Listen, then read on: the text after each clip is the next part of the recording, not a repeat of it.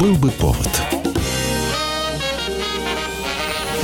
Здравствуйте, я Михаил Антонов, и эта программа «Был бы повод». 13 октября на календаре и рассказ о событиях, которые происходили в этот день, но в разные годы, ждет вас в сегодняшней передаче. 1960 год, 13 октября. Первая радиационная авария с подводной лодкой происходит в СССР. На судне К-8 Северного флота дает утечку ядерный реактор. Облучению подвергаются 12 членов экипажа. К-8 – одна из первых субмарин СССР с атомным реактором, которую инженеры собирают всего за три года. Такая спешка не по душе адмиралу флота Владимиру Чернавину, но против партии партийного приказа он пойти не может и дает добро на начало эксплуатации судна. И вот спустя полтора месяца после плавания в одном из реакторов к-8 лопается труба. Происходит утечка теплоносителя. Экипаж, находясь в Баренцевом море, едва спасся, перейдя на резервную систему охлаждения. Но выброс радиоактивного газа все-таки произошел. Троих моряков отправили на гражданку с признаками острой лучевой болезни. Это командир. Наша ситуация безнадежна. В реакторе снова авария. В любой момент может произойти взрыв, от которого сдетонируют боеголовки. После этого случая за подлодкой К-8 закрепится прозвище «Проклятая». Лодку действительно будут периодически преследовать всевозможные поломки. Финал у субмарины будет трагическим. В апреле 70-го года К-8 затонет в Бискальском заливе, унеся жизни 52 моряков.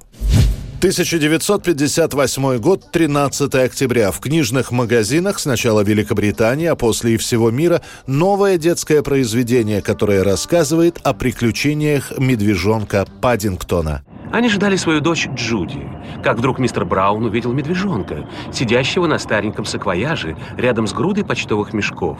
Когда они подошли поближе, он встал и вежливо приподнял шляпу. «Добрый день», — сказал он, — «чем могу помочь?»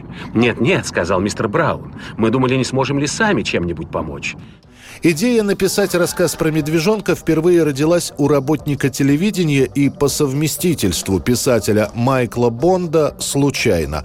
Он увидел одинокого мишку на полке в лондонском магазине рядом с Паддингтонским вокзалом в сочельник 56 года и купил медвежонка в подарок жене.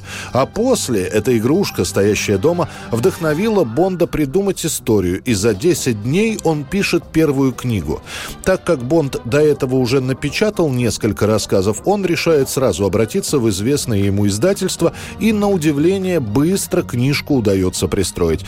Простенькая история про медвежонка, который прибыл из Перу и оказался в Лондоне, как ни странно, начинает массово раскупаться.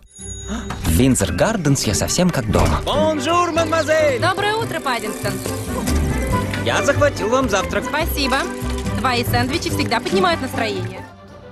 В итоге Майкл Бонд увольняется с телевидения и сосредотачивается исключительно на этой истории. В ближайшие 10 лет после первой книжки выйдут еще 7 рассказов и сборников про приключения Паддингтона, который сделает своего автора богатым и известным по всему миру.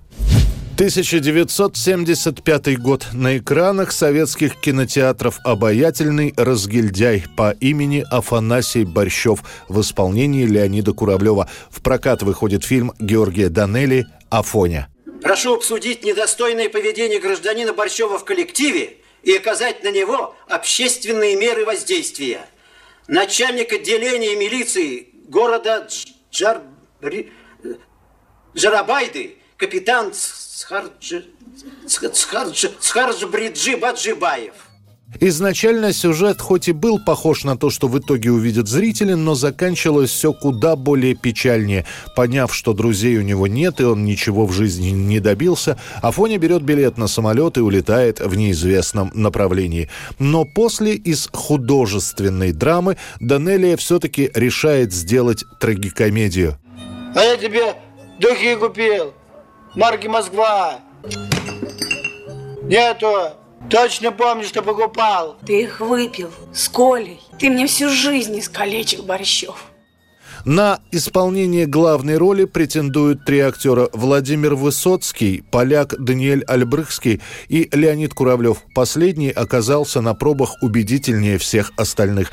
Катю сыграет Евгения Симонова. Ее придется снимать всего за три съемочных дня, так как актриса улетала в Сибирь на съемки другого фильма. Поэтому за этот трехдневный срок съемочная группа не спала, не ела, но все сцены были отсняты в срок. Вернулись. Мне сказали, что кто-то звонил, и я подумала, что это вы. Я?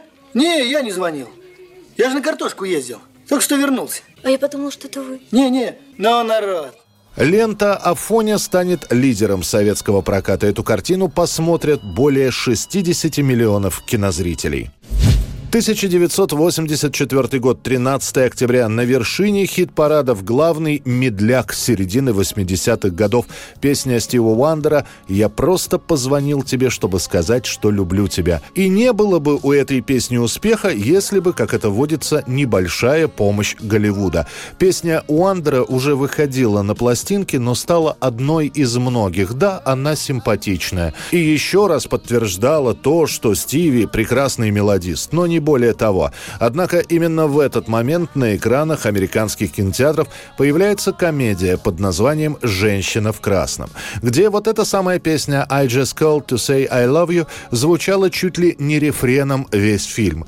После будет выпущен саундтрек картины, который и обеспечит песни Стиви Уандера популярность сначала в США, а после по всему миру. Это была программа «Был бы повод» и рассказ о событиях, которые происходили в этот день, 13 октября, но в разные годы. Очередной выпуск завтра. В студии был Михаил Антонов. До встречи.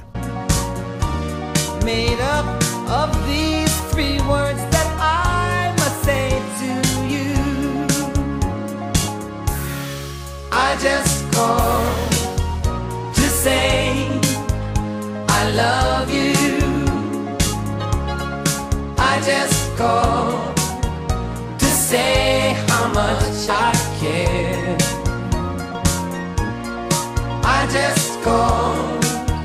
to say I love you, and I mean it from the bottom of my heart. No summer's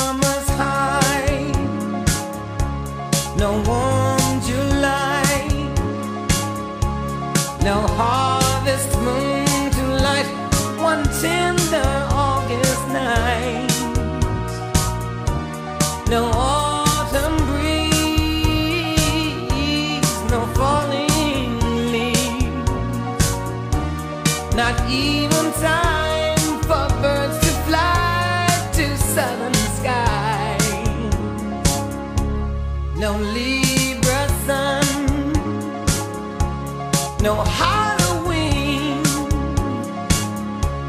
no giving